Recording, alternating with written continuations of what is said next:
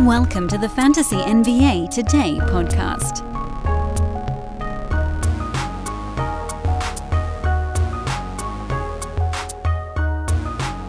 What's happening, everybody? Welcome to the show. Show number two today. As I demo some of the new features on my computer, I think I look, I think I look better. I look touched up a little bit. Look a little professional. It's a better show. If I'm uh, less hideous monster on screen, then maybe you're more likely to hang out with us here. I also took a shower today, so that's like pretty big deal for yours truly. I know. Hey, if you guys are going to enjoy this, if you think you're going to enjoy it, please hit that thumbs up button. Oh, I showed you guys my toe thumb. I should have gone with this one. That's the normal one. Somewhere in that neck of the woods, I think, on uh, on your traditional YouTube page. Uh, all those listening on the re- regular old recorded side, I got nothing but love for you hang out with us as well. Five star reviews, those also go a long way. But uh, subscriptions, I need everybody to hit the subscribe button. That's just that's a big deal, especially if you're finding this for a first time. We can continue to grow the monster that is Sports Ethos and its YouTube page, and subsidiaries, and all that good stuff. So, what are we doing today? Well. Originally, today was going to be a punt, assists, and steals show, but our good buddy Keston Paul had some audio issues and so we had to pivot. And as I looked through some of our recent conversations, I realized that two and a half or whatever it was weeks ago, we started to do a series of shows called the Steals and Busts of the first round, Steals and Busts of the second round, the third, the fourth. I think we got, if memory serves, as far as the fifth round. And then Yahoo went and rearranged their board. Now, I don't think we need to redo the ESPN side because we were going off of their kind of old rankings anyway. But I do think that for our purposes, it makes a lot of sense to redo our Yahoo board and should probably continue to redo it anytime they shuffle the deck. Because we build these steals and busts rankings on the idea that where you take a player is more important than who that player is. That is to say, if you're looking at the top of the board, Kyrie Irving is now up at number eight, for instance, on the Yahoo table. He wasn't there before. When he was 11, 12, and getting passed over for things, he was a terrific steal. At number eight, he's probably not. And then I realized so we're kind of talking about this. Like I did the show two days ago or whatever it was, where we talked about Yahoo's rearrangings on the board and we tried to kind of speed our way through it. And we're going to do a little bit of a lightning round exercise in today's show as well. But I wanted to kind of have it all together. That is to say, instead of saying, oh, this is where everybody, sh- this is the shifts that happened, let's go back now and lightning round our way through the top 100, if we can get there, on the Yahoo board, and who my favorite values are and possible busts are now that the board has been rearranged. Because what we did two days ago, and every once in a while I got sidetracked by talking about whether or not I liked where a player was or not, but mostly what we did was just list here's guys that went up, here's guys that went down, what does that mean? That's not the whole story because as other guys are shaking around, sometimes the dudes that stay still actually become interesting values because, like, if somebody moves up three slots or if a few guys move up three slots, the guy in front of them moves down those same number of slots and maybe now he becomes a draft day value. So let's dive straight in. We're going to do this in chunks of 30 because that's the way that Yahoo allows us to allows me to sh- screen share it and put it on your board. And let's talk about who the steals and busts are now. We're going to start with steals. We're going to go through the first, uh, you know what, maybe we'll do top 90 just because it's easier. Or, or if there's time, I guess I can go one page farther. In this top 30, as those watching live see me scroll up and down so you can see the first chunk of names that we're going to be working from. The new steals on the board, and I don't know if you guys remember them before. If you don't, you can go back and watch some of those old shows. Tyrese Halliburton at six is now a steal. Because for a while he was at seven, then he was at six, then he was at four, then he was at five. He's been bouncing all around in there. He and Steph were briefly fighting, and Shai was fighting uh, for the six and seven spot. Well, Shai got moved up a bunch of, of slots, and now Tyrese is in the six hole, and I believe he's one of the early round steals. But I'm not going to go into a ton of detail on each one because I want to make sure that we can get through the top 100 both on the steals and on the possible, if you want to call them busts, but just guys that I don't like as much where they're going side. So let's do this pretty fast. What I'd like to do is try to do about 10 minutes zipping through the steals, 10 minutes zipping through the busts, and I'm going to try to click on the player name so you can see which player I'm talking about as I mention them on YouTube. And then, if there's a couple minutes at the end of the show, we'll do a few questions from the chat room as well. So that's the plan for this one. Tyrese Halliburton, the first steal on the rearranged Yahoo board.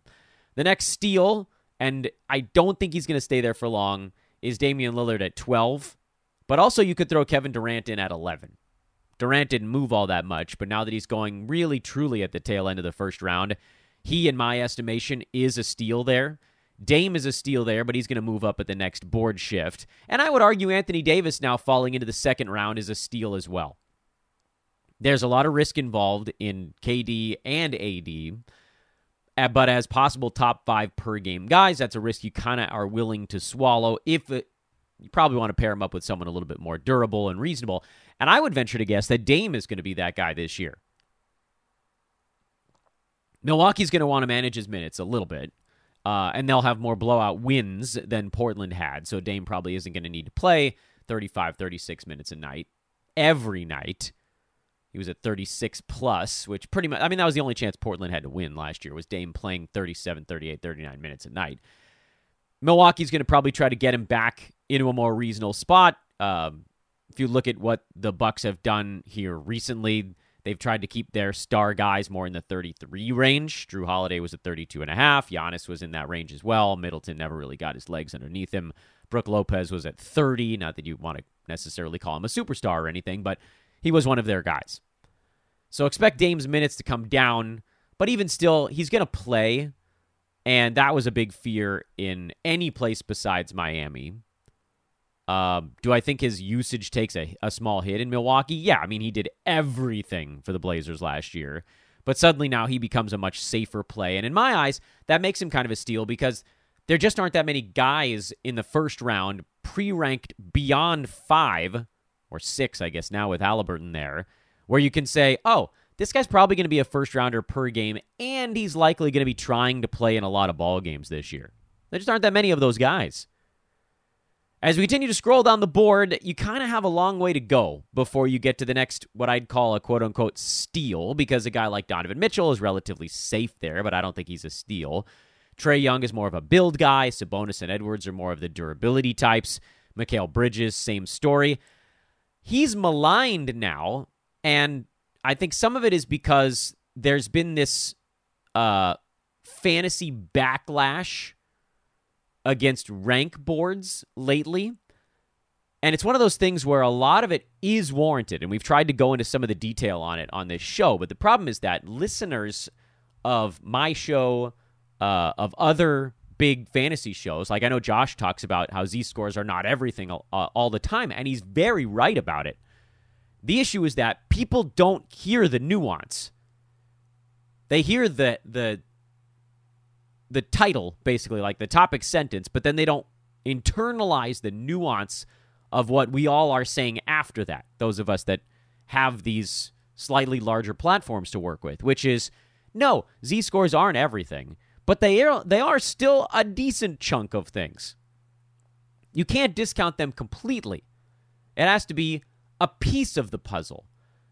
So for Jaren Jackson Jr., who's the next one on the list, I, I know I said I didn't want to stop and talk about guys for too much. He's one that I think requires a little bit of analysis because he was number 12 on a per game basis last year. Even if his blocks come down this season, the expectation is that his offensive role is going to be greater this year, particularly the first 25 games with Ja Morant out, but possibly the whole way through.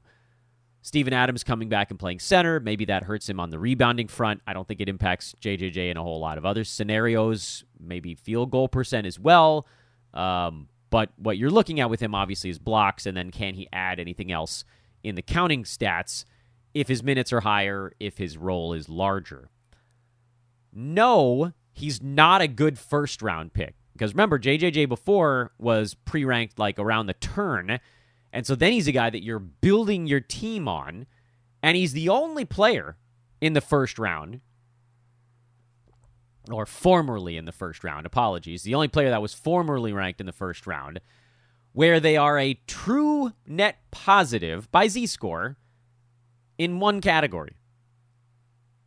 When someone's within about, you know, half a standard deviation of something, uh, you can you don't want to call it net neutral because there is obviously a difference between being like a positive 0.4 and a negative 0.4 on that z score scale. Uh, scale, but for JJJ, he's right around the midpoint in everything except assists, where he's a negative, and blocks, where he's an extraordinary positive. The guys you're drafting in the first round, you want to be able to build a team on them having three or four or even five strong positive categories. JJJ is a almost impossible player to build around. He's the guy you slot in around someone else that's already given you a firm foundation. So the beauty of JJJ now going at the end of the second round is that you probably have someone like Shai Gilgeous-Alexander or Tyrese Halliburton or Steph Curry in the first round these guys, like Shai, for instance, very good in scoring, very good in steals, very good in free throws, pretty damn good in steal. Uh, I said steals, I think already. Pretty damn good in, or like serviceable in assists and good in blocks for a guard. Field goal percent is solid. You've got this nice firm foundation. You throw in a mega blockmeister and a very good steals guy from the center spot who will add a little bit in, other stuff that doesn't really drag you down. And you basically just took your second round pick and said, boom, I got this category locked in. Great. That's fantastic.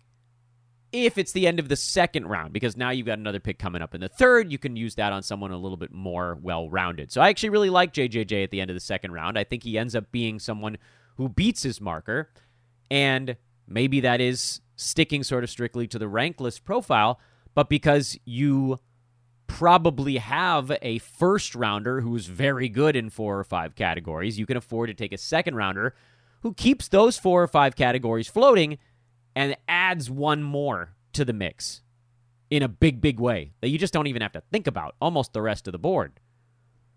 All right, let's keep moving, but let's move a little bit faster now. Um, Kawhi Leonard and Jimmy Butler at 23 and 24, I really like a lot now. I think we've heard, and, you know, some of it can be bluster coming out of Clippers territory. I forgot to put JJJ's face on the board when we were talking about. That's who we were talking about just a minute ago. Was Jaren Jackson Jr. Sorry, YouTubers, podcasters, you guys don't know any different. Uh, we're talking to Kawhi Leonard now. The uh, and you can see the the news there coming up on your screen. Um, Kawhi's healthy coming into the season. That's a big deal. Um, there's even thought that he might be uh, playing in a handful of back to backs this year, that not not missing all of them, meaning that instead of his game target being 68, maybe his game target is more like 71. And so then if he misses an additional seven or eight games, you're talking low to mid 60s instead of maybe high 50s to barely getting into the 60s. And that's a big deal because Kawhi is, has been for a while, and likely will be for some time, a mid first rounder on a per game basis. And when you can stretch that out over mid 60s in games, he smashes an ADP or pre rank at the end of the second round. And similar story for Jimmy Butler, who's going to be driving angry this season.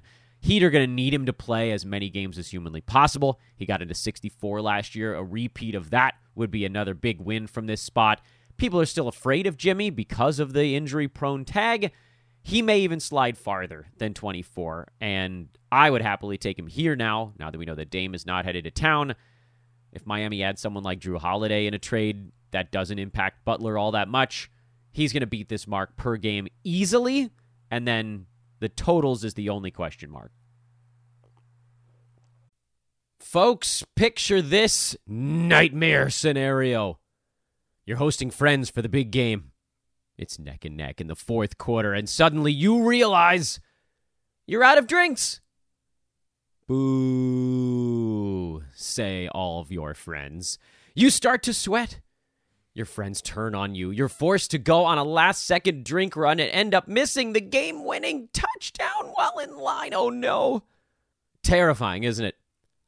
Luckily, you can avoid the drama with Drizly, the go to app for drink delivery. With Drizly, you can shop a huge selection of beer, wine, and spirits, then get them delivered right to your watch party. Compare prices across multiple stores in your area, find the best deals on game day drinks, and get back to armchair quarterbacking from, you guessed it, your armchair. Download the Drizly app or go to drizly.com. That's D R I Z L Y.com today. Must be 21 plus, not available in all locations. Honorable mention in this 30 range, two of them James Harden and Karl Anthony Towns. And I forgot to put Jimmy Butler's face on the screen. There's Jimmy. There he is. James Harden is an honorable mention because he's going to fat suit his way right out of Philadelphia. But the question is, where is he going? It's hard to see a place where Harden goes besides the Clippers where he doesn't beat 25 per game. Clippers is probably the only destination I can think of where he does not necessarily beat this per game marker. So James Harden is uh, very much a, a risk reward play right now, uh, but he's honorable mention, as is Karl Anthony Towns. We'll throw him up on the screen as well. Realizing that people are seeing the team names that he's on in the in the Yahoo League that I'm logged into. Sorry, Matthew's choice team. Um, Cat was a mid 20s guy before he got hurt last year. I think there's every reason to believe that he gets back to that spot this season. I think we'll see some better health out of him. I hope we do. Um, so getting him near 29 is uh, a small steal, which makes him more of an honorable mention than a uh, full on lock. I said I was going to do 10 minutes on each. I'm 10 minutes in, and we're only in the top 30. So we'll move a little bit faster now uh, as we hit the next basically 60 names here. Uh, I like DeJounte Murray at 32. I think he can beat this per game this season if the steals tick back up a little bit, but he's not. He falls somewhere in between, I think, honorable mention and like full size steal. Miles Turner is, I believe, a, a full size steal at number 35. He's very much a top 20 per game kind of guy. Um, when he's been logging center minutes, we've seen it games when Domantas Sabonis was out. If you go back a few years, this season, pretty much 20th all year long no matter what was going on around him. And then they just pulled the plug. Indy pulled the plug. But Miles Turner is like JJJ light, uh, but you can get him around later. So maybe that's the reason to not necessarily want JJJ is, hey, I can get Miles Turner around after this. And their numbers are strikingly similar, minus Jaren Jackson with the extra half block, basically. Everything else is almost exactly the same. So if I like JJJ at the end of the second, I very much like Miles Turner at the end of the third. Um, he to me is someone who blitzes his per game side, and so then you're just hoping that Indy keeps him upright. I think they're going to be competing pretty hard this year. I really like Miles Turner as a third round pick in basically all formats. Uh, Vooch is kind of honorable mention. I think he probably posts per game numbers around 30 this year, maybe mid 30s. Probably doesn't spank his his his per game market or his uh, pre rank mark here at 37, but I do think he beats it by totals. So that puts him in the honorable mention category. As we scroll down the board, Porzingis is your roll of the dice play. Um, you know, it's always about up whether or not he can be upright. But I do think that as he's now continued to slide, Porzingis is officially a steal in the mid 40s. You know, he won't be top 15 again this year, but he'll be he'll almost definitely be top 25, top 30 at the very worst. So then you really just need about 64 games out of him, and he's uh, and he's coasting past this pre-rank mark as well. I uh, I like DeMar DeRozan at 44. He finished up last season at number 28 on a per game basis. I don't see any obvious reason why his role is going to shift dramatically in Chicago because they're just running it back, basically. They tried to get better pieces around DeMar, Zach LaVine, and Nikola Vucevic. The only way that this one comes apart is if DeRozan gets traded mid-season, which is a non zero possibility. So we can't completely shelve that. But if he stays put, he beats this mark and he ends up being a steal. You guys are going to think this is nuts. I actually think Chet Holmgren is a bit of a steal at number 48. Um, I don't know how many games he gets into this year. That's the one thing that's sort of uh, a bit of a coin flip. But on a per game basis, he has all of the outlines of kind of like the next Miles Turner, JJJ sort of profile where he can approach 50% from the field if he's around the rim. He can stretch the floor. He can rebound a little bit, but he's not going to be an absolute behemoth there against just bigger, stronger dudes. And he's going to block shots. So there's a lot to like about Holmgren. Uh, I mean, we just talked about Porzingis as well. These these big men that can hit the three ball, block shots, and keep your percentages high. It's really easy for them to rack up fantasy stats. And this, among the guys that do all of those things, Holmgren is the one of them going the latest. I know. surprise the hell out of you. surprise the hell out of me, too. I like Zach LaVine as an honorable mention. I like Walker Kessler as a steal here now that he's fallen into the 50s. He was going in the 30s before, and at that point, I didn't like it at all. So he's very much either a, I'm going to call it a victim of Yahoo's board reshuffling or actually kind of a winner from the board reshuffling now. He's dropped almost 20 slots. You can see his ADP is still in the low 40s at 43.6, so the new board hasn't fully taken effect yet. Uh, but you can get him in the fifth round now. He was playing as a second rounder towards the end of last season and that center job is all his. I know he didn't do much on Team USA, but it was a good learning experience for him, and that's the guy that Utah is going to build around. Um, I don't have many sources in the NBA. I never have, and I probably never will, but I do have one, and the one source that I have suggests that this is a match, and and the teams really love each other. That is to say, they Utah is extremely invested in Walker Kessler, um, and so he's going to get basically all he can handle there this year. So um, if you can handle the free throw stuff, I think he beats 52 per game pretty easily. Hey, the trade yesterday makes DeAndre Ayton kind of an interesting play. He's really a 50 60 range guy when he's not at all being featured. Um, last year, I'm trying to remember where he finished up 56. Uh, he'll be better than that this year. So he now is a steal candidate. Uh, but I do think he gets moved up the board probably by about a round the next time that Yahoo redoes it. Jarrett Allen at 54 is a steal. Nick Claxton at 56 is a steal. These are just sort of relatively easy calls. And then the one that takes a little bit more gumption, a little more chutzpah, as it were, is Tyrese Maxey, because I forgot to put all the other people's faces on the board. I'll throw them up there here in just a second. Um, I, I, don't think James Harden is playing a game for Philadelphia this year. Tyrese Maxey was someone I faded last season, thinking that we had already seen his big step forward. I got that right. He also was hurt. I didn't know that was going to happen. That was not part of my handicap, but that certainly made my call to fade eh, more right. Um, this year, I'm back on the Maxey bandwagon. I took a year off, um, and I think I'm catching this on the right inflection points because his usage should go up considerably, and that's going to be tied to a big jump in value. More points, more threes. The positive impact percentages for him will have an even bigger impact there. Uh, get him out on the floor for an extra minute, minute and a half. That helps with boards, assists, and steals. I, I just have every reason to believe that Maxey moves himself into that uh, probably 40 some odd range. So I really like him here in the late 50s as a nice upside play. The other names that I said but forgot to put up on the screen uh, was DeMar DeRozan, as I throw him up there real quick. Chet, throw him up there real fast. Zach LaVine was honorable mention. Walker Kessler. My internet is being tested here, by the way, if I'm running a live stream and throwing faces up. Here we go. Yes, the computer is handling it perfectly fine. And there are the other ones.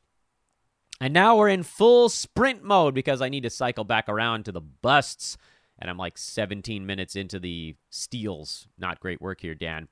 Uh, steals between 60 and 90, and there are a handful of them, but they all got shoved into one little bucket. Uh, I like Cam Johnson a lot as a possible steal at 67, although I don't think that he beats it by that much. Um, honorable mention goes to Rudy Gobert because at 69 he probably just sort of walks into a, a rank that's just a tiny bit better than that. Brook Lopez has fallen far enough where he's a steal again. I really like Jerami Grant for the first four and a half months of the season.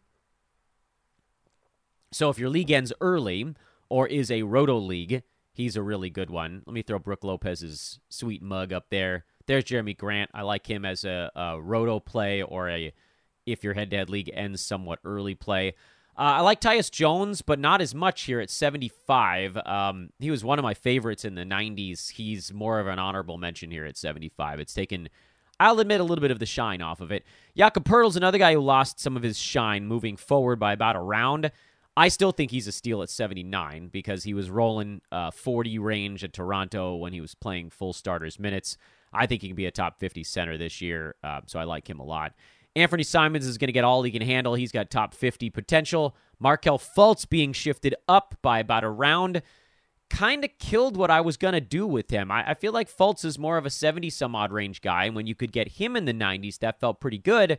But if you got to take him your early 80s, I mean, we're talking about what, half a round at this juncture? You probably want to shoot for maybe a little bit more of a gap than that, where maybe a guy like Tobias Harris is the answer. He also just got pushed forward, but I don't think it's by enough because Tobias was like a 40 range guy before James Harden got to town. And to me, Harden was almost all of the story there. I think Tobias can exist with Tyrese Maxey and Joel Embiid. I don't think he could exist with Harden. He was just too far down the pecking order. Um, I don't think he gets all the way back up to 40, but at 85, I like him a lot. Daniel Gafford, he also got pushed forward here in the latest rebuild, but remains a value. Mark Williams got pushed forward by 30 slots in the latest rebuild and might not be quite the value he was anymore. He was a he was a big time target for a lot of us when he was going around 120. Eh, not so much here in the late 80s. All right, as we bring up the front of the board again and start looking at possible busts, see how I did it there real quick. I do want to remind you guys if you're enjoying this uh, the way that I'm doing any of these shows during this draft season, please do take a moment to hit the thumbs up button. Subscribe, whatever service you're using to view and listen to this stuff. Please subscribe. That is the preeminent thing that I need you all to do so that way you can catch all the things that I put together during the regular season. There's going to be a lot of stuff here on YouTube and on the pod channels. Um, probably not going to be doing this many shows. We'll certainly have our Monday through Fridays. We'll probably have some other stuff mixed in there, little like uh, kind of fun side project type of shows. But uh, please, thumbs up. I know you're out there. There's probably going to be a thousand of you that watch this or more. If even like 15% of you guys hit that thumbs up button, it really would mean a lot to me. And certainly if a few of you do it now, that'll help more people do it later. So thank you for that in advance. It took me 20 minutes to get through the steals. That was not what I intended, but hopefully we can get through some of the bust level guys a little bit quicker. Believe it or not, I don't think anyone in the first round is what you'd call a traditional bust anymore. Sure, Luka probably won't hit the two ranking on a per game basis in 9 cat, but if you're taking Luka at two, you're doing it to build a head to head team around him. So, if nine cat Roto, yeah, he doesn't get to his mark, but you can't really call Luka a bust. It's not fair terminology there. He's just a guy that's not going to hit this pre rank. And he's an example of what we talked about earlier in the show when I said, look, I agree with this concept that Z scores aren't everything, but they are still something. Luka's the example of a guy where the Z score doesn't tell the whole story. He's more valuable than the Z scores indicate because if you run the Luka head to head team build, you know exactly where to go. You lean into his strengths and you try to build one or two more strengths on top of it, and you got a killer head to head team. So it's as simple as that with him. And that's why you can't pick him as a bust. The guys we pick as busts have to be guys that just don't get it done. So there, in my estimation, none really in the first round. Because Giannis, he'll be fine if you're punting free throw. And LaMelo Ball will be fine if you're punting field goal. And these other guys are all in good shape. The one that I don't like as we start to roll into the second round, believe it or not, is Devin Booker. Um, I don't trust his health all the way. He only played in 53 games last year. He's probably, I mean, I think he'll, I think we all feel pretty confident that he'll get more games under his belt than that. But there's this consensus that he's going to magically become a point guard. And I just don't think that's going to happen. He's going to have to share the ball now with two other very high volume guys. Are they all going to be terrible? Hell no. I still think Kevin Durant's going to put up really good numbers. I think Booker's going to put up really good numbers. But the problem is that Devin Booker was number 29 last year when he was the guy taking 20 shots a game for Phoenix. And then as guys got hurt, that could go up to 21 or 22. I don't know that any of the three big names in Phoenix take 20 shots a night this coming season. It might be all three guys get 18. Kind of like when KD went to Golden State. Now, Phoenix is truly just running and gunning, and there is like no shot clock use of any kind. Then perhaps they get, you know, someone gets to 20 shots or they get to 19 or 20 shots apiece. I just, and Booker is such a, eh, he's a perfect example of somebody who desperately needs usage because he's not a big rebounder. His assists might go up a little bit, but I actually think we're overemphasizing that. It's not like he's just going to turn into a point guard. His assists per possession might go up. Like he might get more assists per time he touches the ball, but that's just going to mean slightly fewer points, threes, positive impact percentages for him. So uh, to me, one doesn't outweigh the other. Usage is value by and large in the NBA. He was already hyper efficient, so it's not like that really has many places to go for him. And I just think he takes a step back. And I know I'm a little bit out on an island with, with this one. Um, but that's the way I feel. I don't like Devin Booker as a second rounder this year. Anthony Edwards is on the cusp, in my opinion, of being bust worthy. Um, he's number 40 per game last year.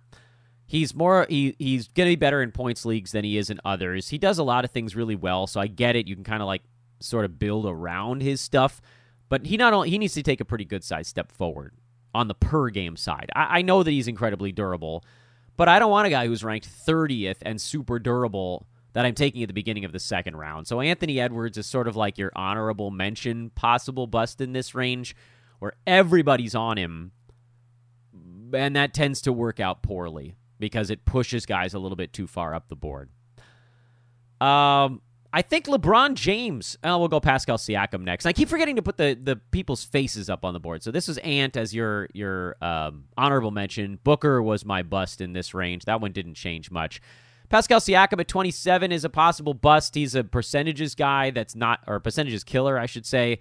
Was number 44 last year. More usage would help him.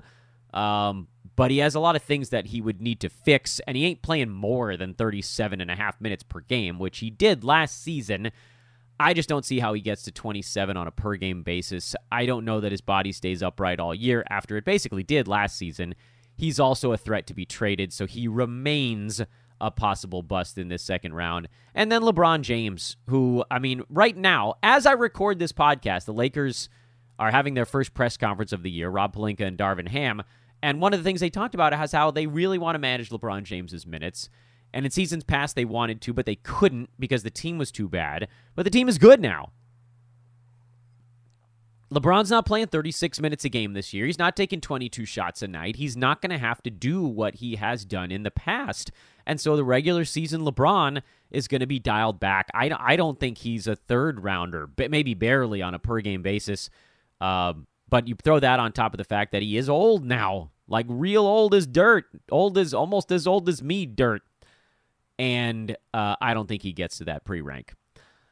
Cade Cunningham is another one that I got to throw on this mix, and this one's gonna everybody's gonna kill me for this one, but I think he just keeps getting pushed too far up the board.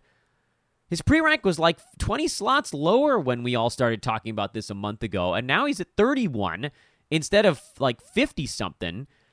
There's just only so far you can push a guy before he's not that good. that's the okay.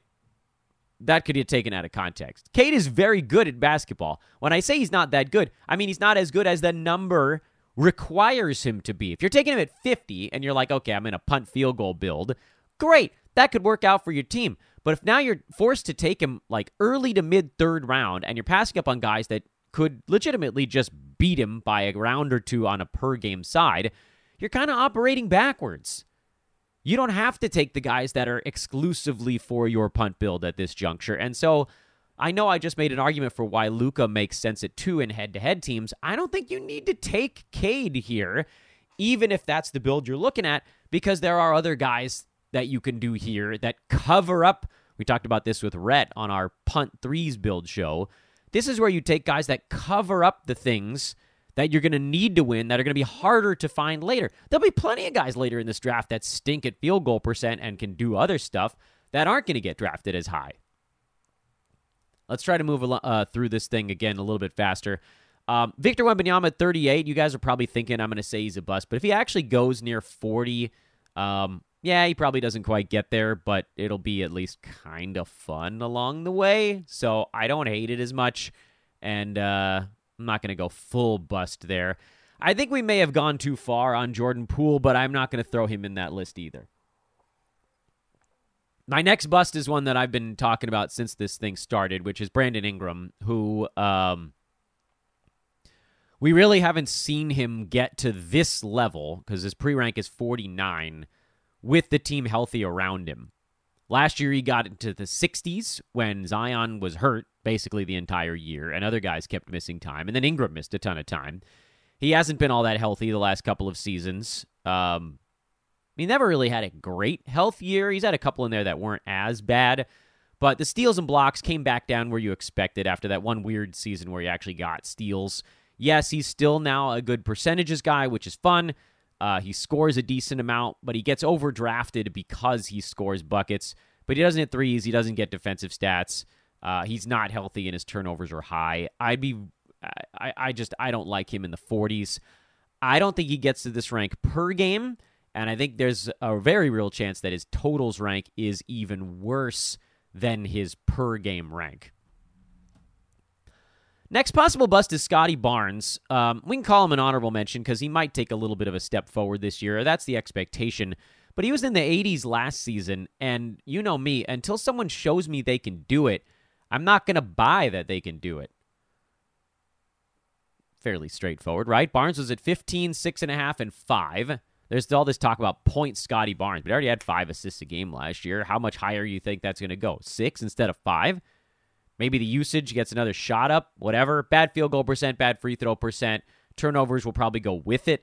Yeah, I like the steals and blocks combo. You know, being able to do a little bit of everything across the board is kind of nice.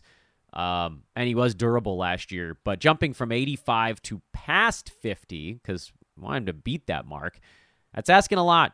So Scottie Barnes goes on my possible busts list in this next chunk. And that's probably it. I'm not a huge fan of Sengun at 59, but he did beat that by totals last year, so you can't call him a bust there. That would not be fair. And finally, the final 30 slots we're going to do here before we wrap up today's show that went a little bit longer than expected. Zion at 61 is terrifying. When he was going in the 80s, I thought we could maybe take a dive on it and see what the hell happened. Um, the thing is, he's probably going to be around 60 something per game. So I can't call him a bust because if he actually stays upright, then he probably hits this. Uh, but he's someone you want to be pretty careful with. Can we call that? Josh Giddey was number 113 in 9 cat last year. I cannot for the life of me figure out why he's going 62. You could make the argument that uh, he's more points league friendly as a bad foul shooter with high turnovers. That is true. But I'd also point out he's not a great defensive stats guy. He's mostly boards and assists, and even those are kind of like good, but not great. And I don't know that he's about to get to do a whole lot more as Oklahoma City's other young guys develop around him. It seems like they're all just kind of going to develop together. So I don't know how he goes from 115 to 60. Um, but if he does, well, so be it. But I'm going to throw Josh Giddey on my list as guys that I would definitely not take uh, at this early juncture. Paolo Banchero is here because of points leagues. I'm going to call him a possible bust from a nine category perspective because there's just like no chance he gets to this mark on a uh, on a nine cat per game basis. But he's only being drafted there because of points leagues. Um, because his percentages are going to struggle, his turnovers are going to be high. He just has a lot of problems with his fantasy game. So um, as much as he is, you know, sort of that NBA ready body, his fantasy game is not going to translate. So we'll put Paolo Banchero on the we get it. He's not here because of nine cat drafts, but also nine cat at 65, that's a bust. Khris Middleton is going to move down the board at the next uh, rearrange after this trade, but at 68, he would scare me a lot. So call him an honorable mention in this department. Um, Jalen Green at 76 is someone that I can't make myself quite buy into yet. Um, he was number 180 think he was something around 180, 200 last year.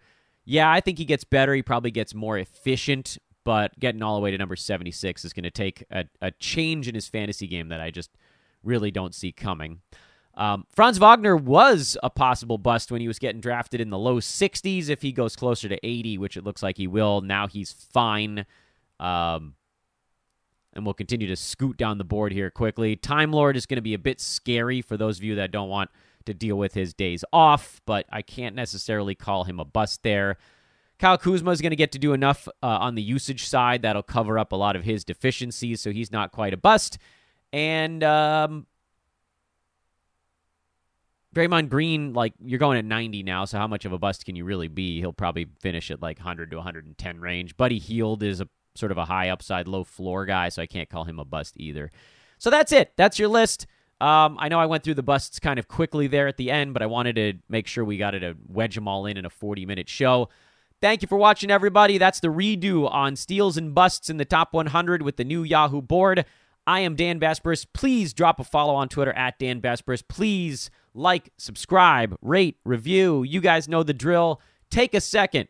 I want to see like a 15% hit rate on people hitting the thumbs up button, which right now would not be that many of you. So maybe we'll aim higher than that. But after the fact, when I can't physically accost you in the middle of a show, uh, that's when I really need you guys to hit the button. So, again, thanks for watching, everybody.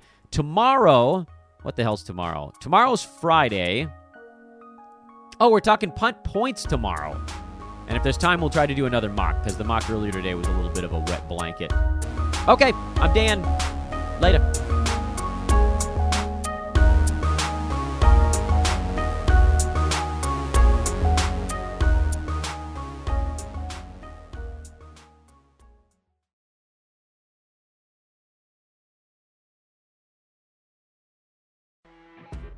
You know, when you're listening to a true crime story that has an unbelievable plot twist that makes you stop in your tracks? That's what our podcast, People Are the Worst, brings you with each episode. I'm Rachel. And I'm Rebecca. We're identical twins who love true crime cases that make you say, didn't see that coming, and we hate the people responsible for them. Listen to People Are the Worst now on Apple, Spotify, or wherever you get your podcasts.